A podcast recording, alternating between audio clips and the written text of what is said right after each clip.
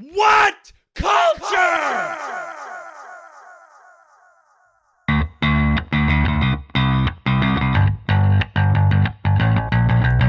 It's Cultured Hollywood for Smart People for Tuesday, September tenth, two thousand nineteen.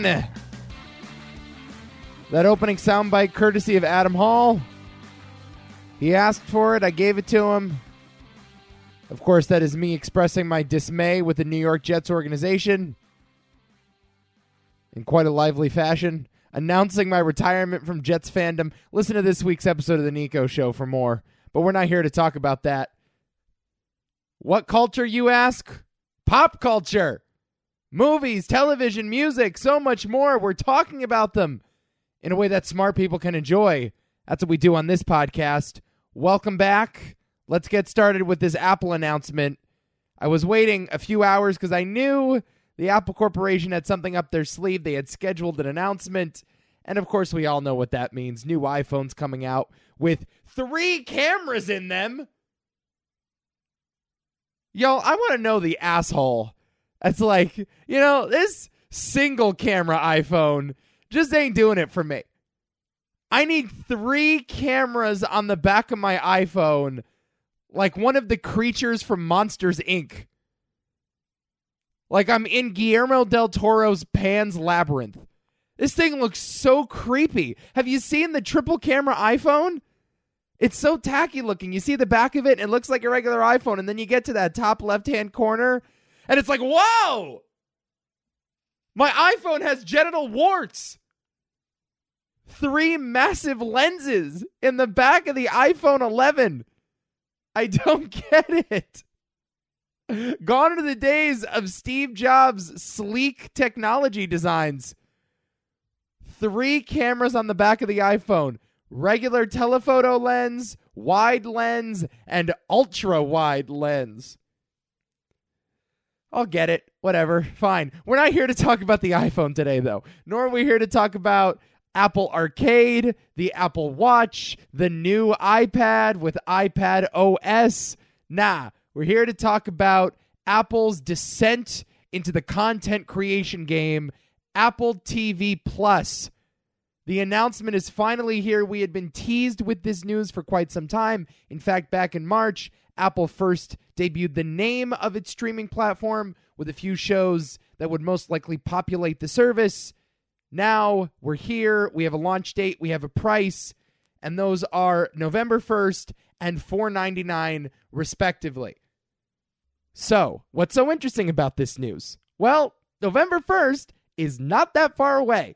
In fact, it's less than two months until Apple T V Plus hits an iPad, iPhone, or television set near you. Also, that price point, four dollars and ninety-nine cents, woo-wee! That's a sexy-ass number. That is a nice price point you got there. Less than five dollars to watch Reese Witherspoon and Jennifer Aniston deliver the news on a weekly basis? Steal. Take my money now. Here's what I think. This seems like a very calculated play to one-up the Disney Corporation.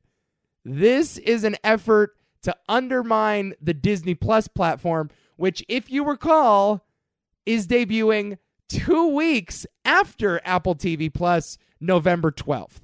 So there's demerit number one for Disney Plus. Demerit number two, that price point.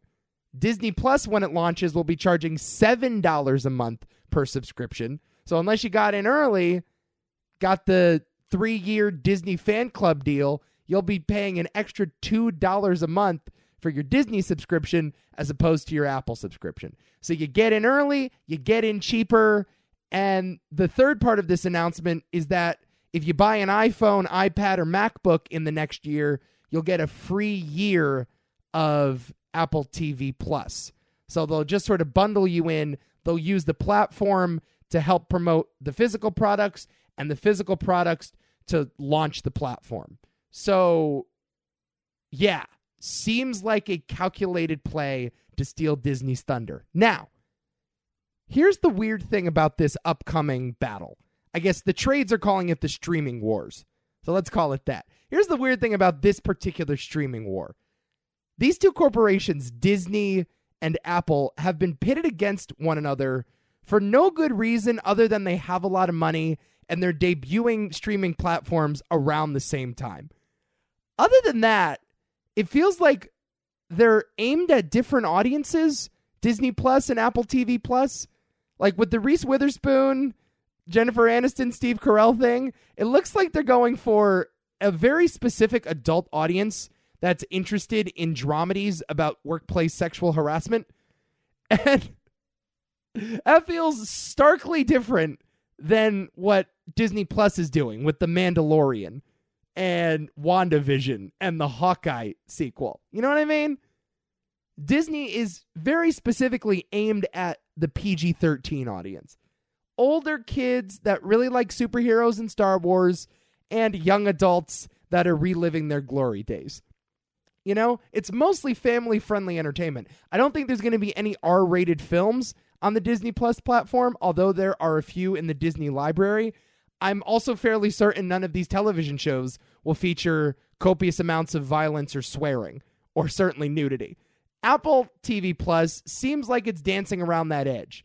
There will be some children's programming, and we'll talk about the upcoming slate in just a second, but feels kind of weird that they're eating into one another. Because if you're going to sign up for Apple T V Plus, that means you're interested in the programming. It's all about the talent associated with the programming. If you're interested in Disney Plus, it's most likely that you're a parent that wants to save money on their cable subscription. So let's buy the rights to stream Lady and the Tramp and The Jungle Book and The Lion King over and over again. You know what I mean? They feel like drastically different audiences. Also, that four ninety-nine price point seems pretty sweet until you realize what you're paying for. Like, Disney Plus has the entire Disney vault at its disposal. You'll get every animated film since the nineteen thirties available to stream whenever you want. Every film in the Marvel series, every film in the Star Wars series, every episode of The Simpsons, various other properties from twentieth Century Fox. Apple T V has like five T V shows, and they're going to debut once a week. So if you're interested in the Reese Witherspoon, Jennifer Aniston thing, well, it's, I suppose, worth the money. But let's go down the list, because Apple, I think, has made it clear they have no interest in licensing other properties. They're not going to try to be a Netflix or Hulu or Amazon, buying up a bunch of independent films or buying up the catalog of certain studios. It's none of that. It's it's fully original programming. Here is the list. Every Apple T V original show that will be, be available at launch. The Morning Show, as we've talked about various times. See, this thing called See. It's described as an epic drama starring Jason Momoa and Alfre Woodard, set in six hundred years in the future after a virus has decimated humankind and rendered the remaining population blind. When all humanity has lost the sense of sight, humans must adapt and find new ways to survive.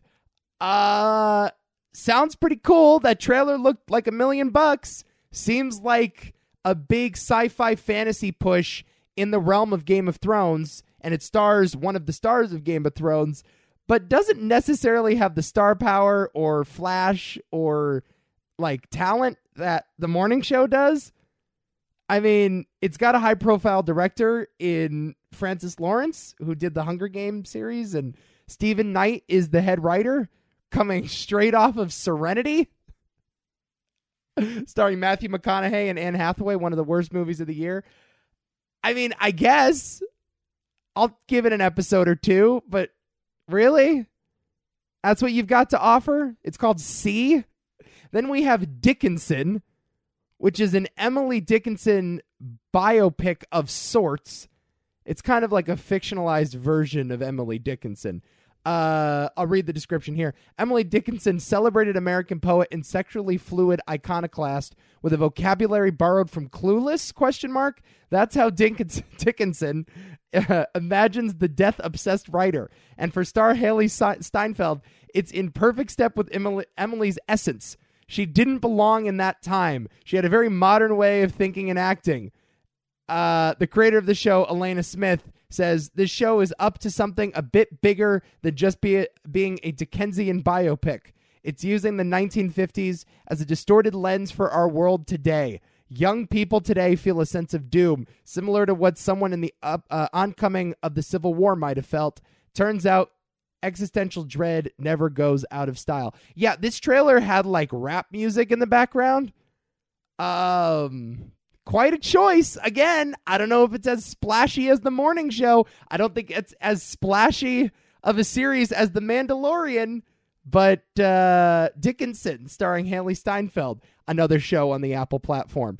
For All Mankind, starring the great Joel Kinnaman, who has been in more failed one-off dramas than I can remember. Has any T V actor been in more one-season television shows than Joel Kinnaman? I see him all the time. New Netflix series, new Amazon series, canceled after the first season. Anyway, he's given it another go on Apple T V+.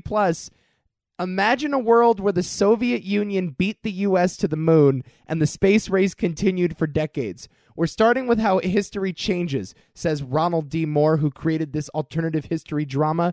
We jump months, sometimes years, and you'll see the ripple effects. We pull out of Vietnam earlier. Nixon goes in hard on the space program. There's also a moon station, but it's not sci-fi. The world is real, says Joel Kinnaman, who stars as an astronaut in the television show.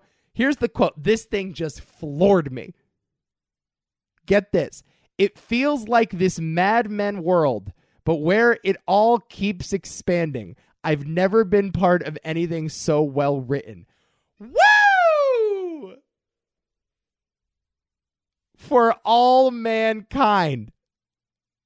Congratulations, Apple. You have suckered in exactly one person to your streaming platform, and that's Nico DiGregorio. Again, you can't compete with Disney with something like this alternative history drama starring Joel Kinnaman in the vein of Mad Men, but I don't know. I'm in. For All Mankind. Wow. Uh, and then we have Snoopy in Space. I'm not making this up. Charlie Brown and the Peanuts crew take command of the International Space Station and explore the moon and beyond. Helpsters. That's another show. A new children's series from the makers of Sesame Street stars Cody and a team of vibrant monsters who love to help solve problems. It all starts with a plan. Ghost Rider, a reinvention of the beloved original series, follows four kids who are brought together by a mysterious ghost in a neighborhood bookstore and must team up to release fictional characters from works of literature. The Elephant Queen, an acclaimed documentary film and cinematic love letter to a species on the verge of extinction, follows a majestic matriarchal elephant and her herd on an epic journey of life, loss, and homecoming. And then, I guess, some shit from Oprah. Uh, so that's what's available November first. You're paying five bucks a month for maybe three shows you're interested in. At most. There's no way. The, the Venn diagram does not overlap for anyone. There's no way anyone is interested in five or more television shows from Apple T V+. I wouldn't have done this. I wouldn't have gone that way. If I'm Apple, I mean, obviously, the idea is to integrate the software with the hardware. So this is more about producing content to be played on iPhones. That's where Apple makes its money. That's the bread and butter. So if this is a way to sell new iPhones, it's a success. I'm not sure how many subscribers they plan to get right off the gate at the four ninety-nine price point. Maybe they're five steps ahead of me in that department. I just think as a competitor to Netflix, as a competitor to Amazon, as a competitor to Disney Plus, this feels underwhelming. Feels underwhelming. On the surface, wow, look at all this money. Look at all the star power Apple has in its corner. Steven Spielberg is working on a T V show. Steve Carell is going to be on a T V show. Oprah Winfrey is working on several documentary films. On the surface, seems like a good play. Good price point, good launch date. I just don't know if this is going to be one of the tentpole streaming platforms, if this is going to be one of the big five, one of the Mount Rushmore companies. I think Disney is well on its way to achieving that goal. I think Disney tomorrow could pose a serious threat to Netflix, Amazon, and uh, whatever else. I mean, Hulu, I guess, is now owned by Disney. But it feels like Disney Plus comes out tomorrow, it instantly becomes part of your cable bill, instantly becomes part of your media consumption. Apple T V feels like a supplementary product. It feels like a nice prestige play. It diversifies the Apple portfolio. Uh, it gets into the content creation game, even though they're not a content company. Eh, I could see myself canceling. Like, I could sign up for Apple T V Plus, because really, with their their strategy, they plan on suckering you in with their original programming. If I watch the first three episodes of See, The Morning Show, and Dickinson, and I guess For All Mankind, and I'm not impressed with any of them, I'll cancel.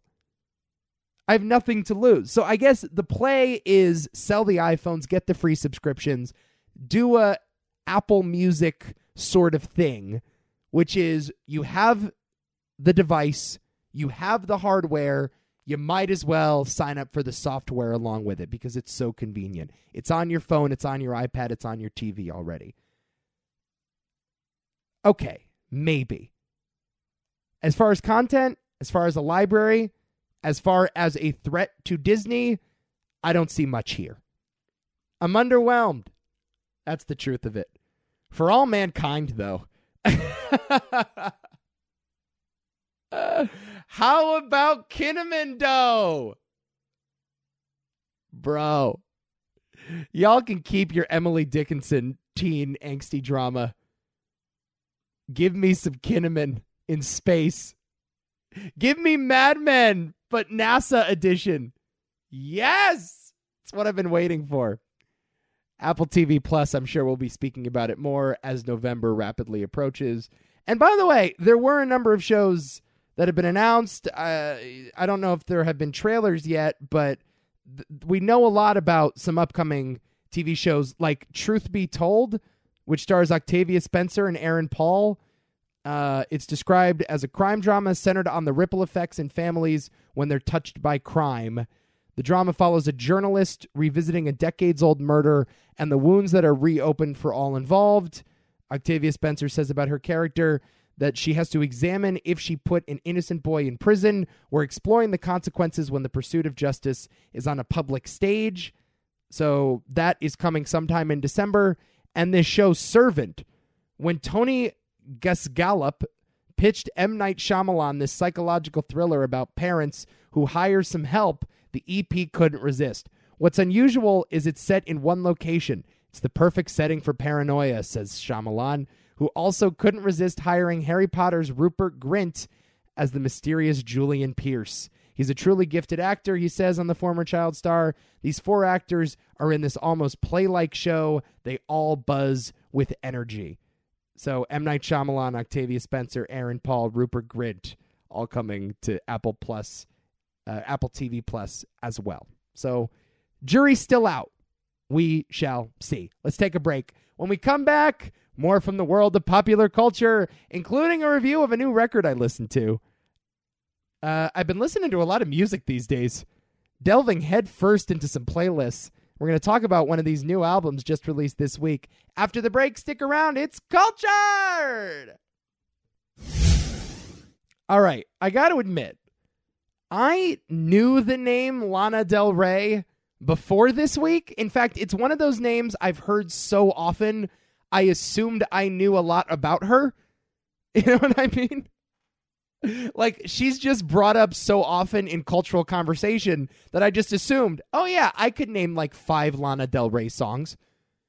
Um, but what I quickly realized this week is I knew jack shit about Lana Del Rey until like two days ago.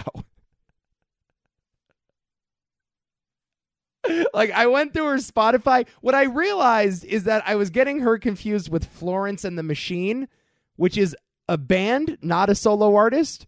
but for some reason those two are in my head right next to each other. And so I started listening to this new Lana Del Rey record called Norman Fucking Rockwell, uh, just released this past week to rave reviews. I started listening to it and I'm like, wait a minute, that's not the chick that sings Dog Days Are Over. She's way too normal sounding on this record. What's happening? Um, so I went back on Spotify and I'm like, what is the biggest Lana Del Rey song? And I guess it's this song National Anthem from her album Born to Die in two thousand twelve. And I listened to it and I'm like, oh yeah, this song. I hate this song. I don't like loathe it. I don't think it's like killing the culture, but I, I hear it and I'm like, oh, Lana Del Rey is just another Ellie Goulding. She's just another Sia. It's just disposable, heavily synthesized pop anthems. Right? And that's basically what Lana Del Rey is. In my very limited excavation of her history, what I found were totally fine, heavily synthesized, sort of uh, eerie and breathy pop tunes, but like not experimental and artsy enough to be fringe and to be really daring. It always felt like it was radio safe music. Um, so look, I'm sure people love Lana Del Rey. I didn't know what to expect going into Norman Fucking Rockwell. All I knew is that this is the best work Lana Del Rey had ever done. It is in the running for one of the best records of the year. Listen to it right now. So popped it in just yesterday. Was like, yeah, I'm going to get down to some Norman Fucking Rockwell. And I, by the way, I love the track listings on this record. I listened top to bottom because I couldn't help myself. The title track, same as the album, Norman Fucking Rockwell. Uh, Mariners, sorry, yeah, Mariners Apartment Complex, Venice Bitch, these are real songs, Fuck It, I Love You, Doin' Time, Love Song, Cinnamon Girl, not the Prince song, How to Disappear, California, The Next Best American Record, The Greatest, Bartender, Happiness is a Butterfly, and the final track, Hope is a Dangerous Thing for a Woman Like Me to Have, dash, But I Have It.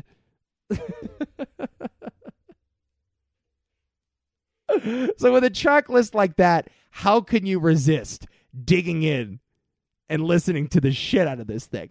Um, here's what I did not expect going into Norman Fucking Rockwell. I did not expect to be an emotional wreck.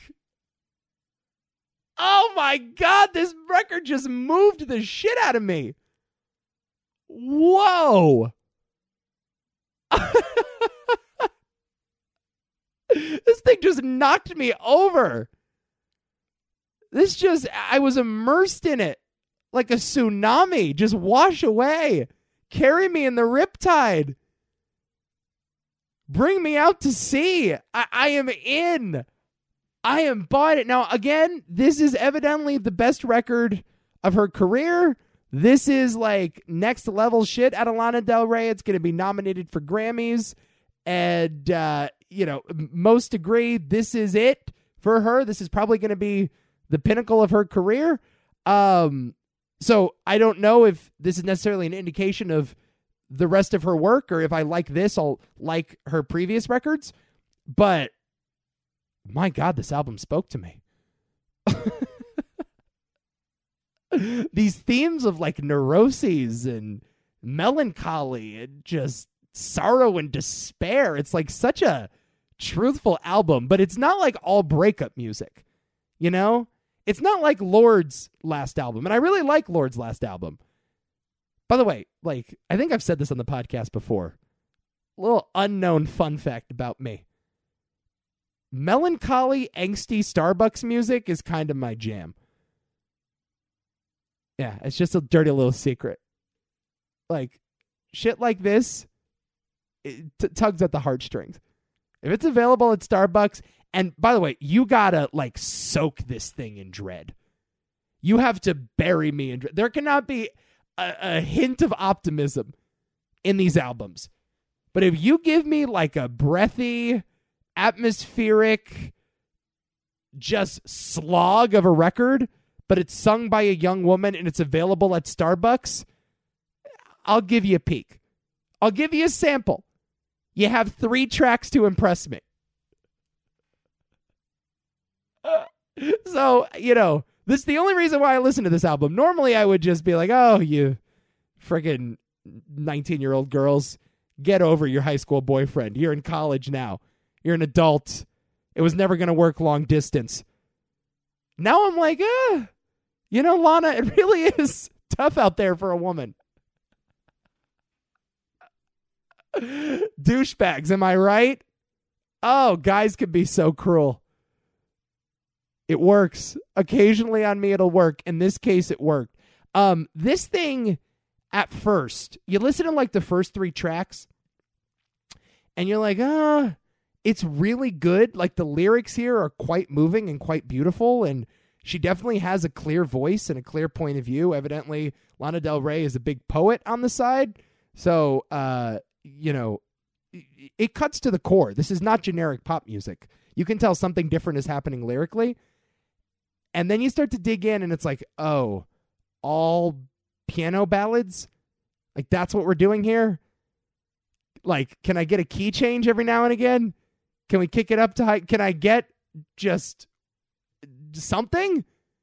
Can we take it out of four four time just once? So at first you're like, oh, this album might be a bit of an emotional slog. I don't think I have an hour of this in me. It's very dour. It's very slow. It's very minimalist. But as you let the record work on you, as you let it do its thing, and you let it take you over, immerse you like a disease, you start to fall into its rhythm. You know, it really does have this hypnotic effect on you. I couldn't stop listening. I couldn't get out. And some of these songs are very long, by the way. This song "Venice Bitch" is like eight minutes. It's it's not like a, it's not like "Stairway to Heaven," you know. It doesn't have a, hot, a lot of highs and lows. It's very plateau. It's very just in the pocket all the time, and it doesn't leave that pocket all too much. It doesn't really uh, get outside the box or refrain from the mean. But it works. It works because it's so authentic. It really is an emotionally stirring record. I was I was blown away. I was absolutely blown away by how moving it was and what an intimate portrait of a young woman it was. Uh, that title track, Norman Fucking Rockwell, is, I just think, one of my favorite ballads of the last ten years. And we don't have many of those. We just don't. We don't have many girl at a piano ballads anymore. It doesn't happen. Uh, certainly not in mainstream popular music, certainly not getting a lot of radio play, but uh, this song gets there. The the final song on the record, Hope is a Dangerous Thing for a Woman Like Me to Have, but I Have It, also pretty damn good. Uh, and by the way, it does get it does get a little synthy towards the middle, for sure. Uh, California and The Next Best American Record are pretty straight down the middle pop tunes, but they have this undercurrent of neuroses and dread and uh, this fish out of water quality. I really related to some of these as a young man uh, that, you know, doesn't really think about heartbreak all that much. This, and I wouldn't consider myself particularly neurotic. This spoke to me in such a surprising way. Lana Del Rey. Again, I have no idea if I should dig back into her discography. I, I don't know. I imagine it. There's not much for me there. And on, on the surface, there wouldn't be much for me here. But there was. I think this is my album of the year. It's either this or Billie Eilish, I think. Uh, yeah, I think that's it. There's nothing else. Like, because there have been no good uh, rap records, really. Kendrick didn't put anything out. And uh, I guess Drake put something out recently, but that was just like a bunch of B-sides essentially. Well, Kanye, I guess this is the news too, broke on Twitter. I think this is about a week and a half ago. Kim K tweeted out the new track list for the Kanye record. I guess Kanye's doing all gospel now. Is that right? So Yandhi is now dead. And uh, let me see. What is this? What is this new record called? Um... Let's see. Uh, Jesus is King. Yes. Jesus is King, September twenty-seventh, two thousand nineteen. So I will withhold my uh, my best album of the year crown. The jury is still out until Kanye has spoken. The defense will not rest. So let's wait. Let's see what Kanye has in store.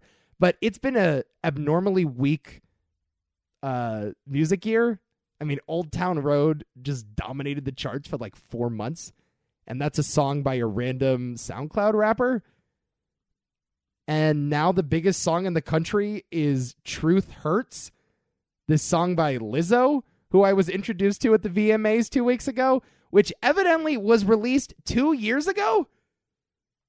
So the chart is currently the Billboard Top one hundred chart. Let me pull it up right now. Hold on. Billboard Top one hundred. So Truth Hurts by Lizzo, number one song in the country, two years old. Senorita with Shawn Mendes and Camila Cabello. Bad Guy, which came out like five months ago. Old Town Road, which came out like a year ago. Ransom by Lil Tecca. Yikes. It's been a weak year. Post Malone is out with some new shit. Apparently it sucks. Yeah, it's just, it's Billie Eilish and Lana Del Rey. It's a, it's a Lana Del Rey type of year for Nico, you know? The only two records that spoke to me. I'll tell you what, though, Bad Guy is still a jam. Oh, my God. That beat is so sick. It's the sickest beat since, like, California Love. I love that song. Can you tell I'm out of touch with the music industry? Can you tell I've been listening to the Beatles' Revolver on loop for the last week? Is it that obvious? Yeah, I'm I'm uh I'm going through some real like sixties rock phases. Yeah, I'm really digging into the British Invasion these days. And uh, I'm happy about it. I'm happy to be living in nineteen sixty-nine again. Because it's a lot more fun than now. At least it seemed that way. All right, I need to take another break. Uh, not much more in the world of pop culture, but we'll get to some little tidbits after this. Stick around. Cultured's coming right back. All right. Like I said, I'm going to try to keep this brief because I do not want to bore you with the minutia of Oscar season. Lord knows we did enough of that last week, and it's only going to get worse as the Academy Awards approaches. I am only going to become more insufferable as the months go on. So for now, I'm just going to mention as briefly as I can that Joker is going to break the Oscars. And I just think that's worth noting. Joker is going to break the Oscars. In fact, it may just break Hollywood. Nay, it may break the internet at large. This film is coming, and it is not going to make its arrival quietly. Oh, boy. Buckle in for the fireworks. So, here's what happened, right? We are in the midst of festival season. This is about the time, the beginning of September, where the studios bring their Oscar hopefuls to various film festivals around the world. We talked about this last week. Telluride uh, took place a week ago. The Venice Film Festival just wrapped up overseas. And as we speak, the Toronto International Film Festival, the biggest film festival in North America, is in full swing. So this is the beginning of the race. We're here. These festivals have a way of separating the contenders from the pretenders. Of course, a lot can change between now and February, but whatever happens in the next few weeks, based on the response you see out of Venice, out of Toronto, we're going to have a good idea who these Best Picture nominees are going to be. And so the big headline coming out of Venice this weekend is that Joker is poised for a hell of an Oscar campaign. The big award presented at the end of the Venice Film Festival is called the Golden Lion.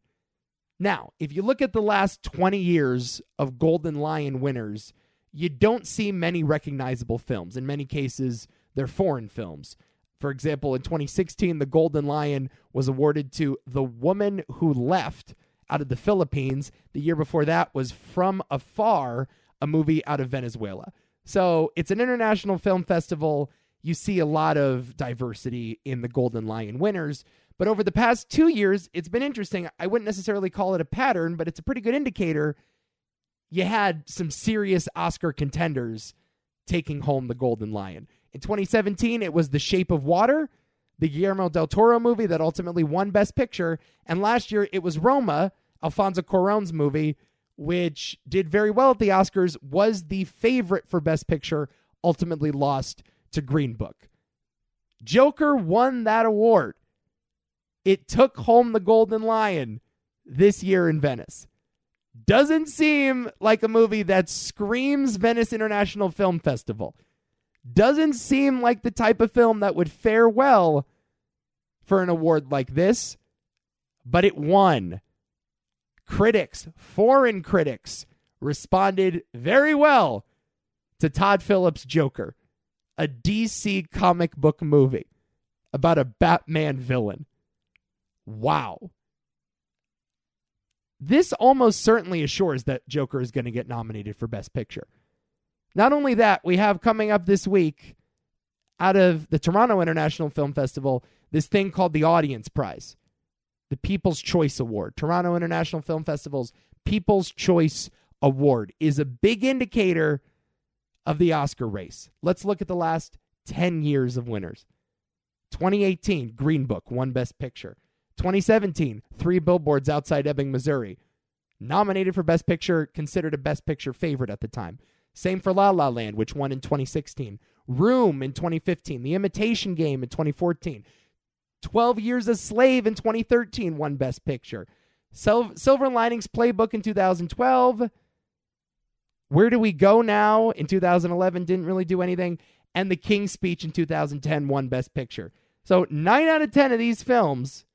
Do we have ten? Or at least eight out of nine of these films were nominated for Best Picture. Several of them won the award. Joker is poised to be the favorite here. I would be very surprised if Joker did not take home the People's Choice Award in Toronto this week. It's a crowd-pleasing movie. It's a mainstream movie, very much like Green Book. It's down the middle of the road. It's going to make a lot of money at the box office. It's accessible. And the reviews have been nothing but positive. Rave reviews for Joker out of Toronto, similar to Venice. This is it, man. This feels like the movie that elevates the superhero genre to the next level. Now, I know what you're thinking. Black Panther was just nominated for Best Picture last year. That, to me, although significant, didn't feel as significant as this. Like, obviously, Black Panther, a very popular movie, did well at the box office, did well with critics, respected by industry people. Won a lot of technical awards, was never a serious contender for Best Picture. It felt like that nomination was a tip of the cap to something socially progressive of the time. Sort of felt like the Academy was putting on the backwards hat, trying to hang out with his fellow kids. You know what I mean? Felt like a last gasp at relevancy for the Academy Awards. Joker debuts at film festivals before going wide, has De Niro in it, uh, feels like a Scorsese movie. Joaquin Phoenix is getting Best Actor buzz. The rollout is a lot more traditional. Black Panther was a six hundred million dollars Marvel movie and was treated as such at the Oscars. Joker is coming down to the Academy's level. They're like, we're going to play your game. Joaquin is going to go balls to the wall, looking for a Best Actor award. Todd Phillips is going to direct the shit out of this thing. It's an art house film. It's in the spirit of Taxi Driver and King of Comedy. This is Oscar gold. It just so happens to star a comic book character.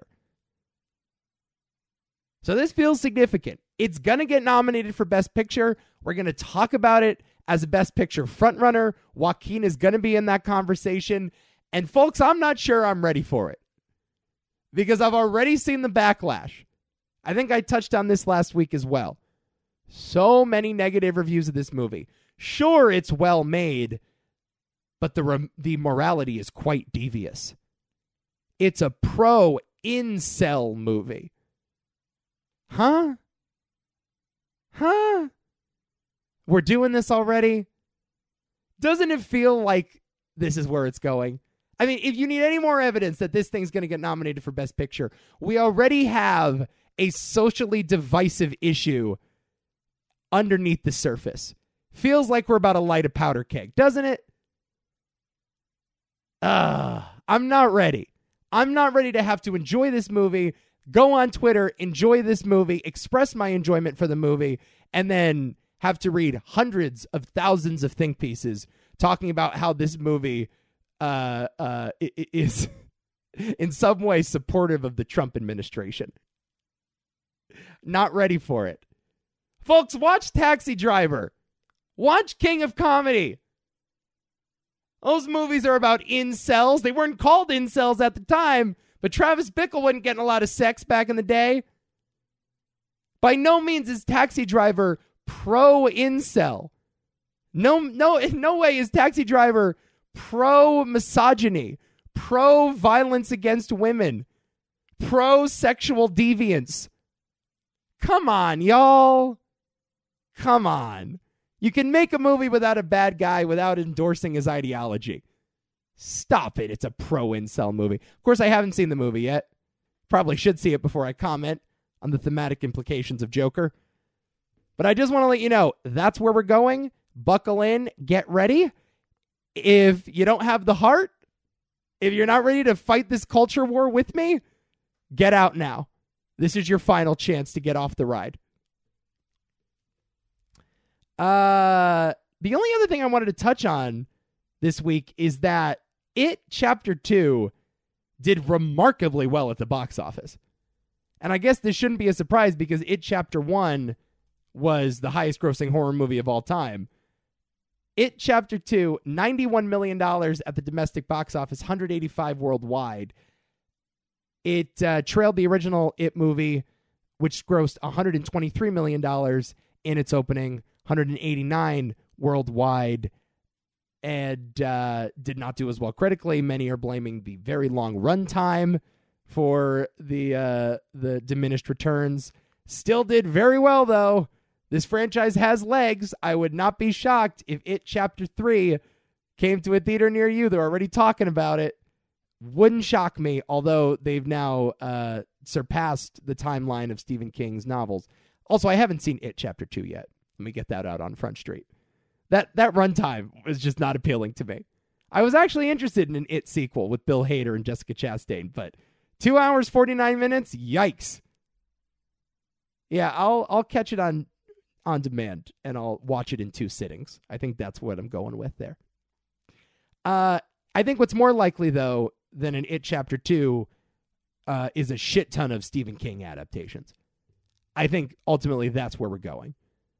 We're doing The Shining sequel, Doctor Sleep in a few months.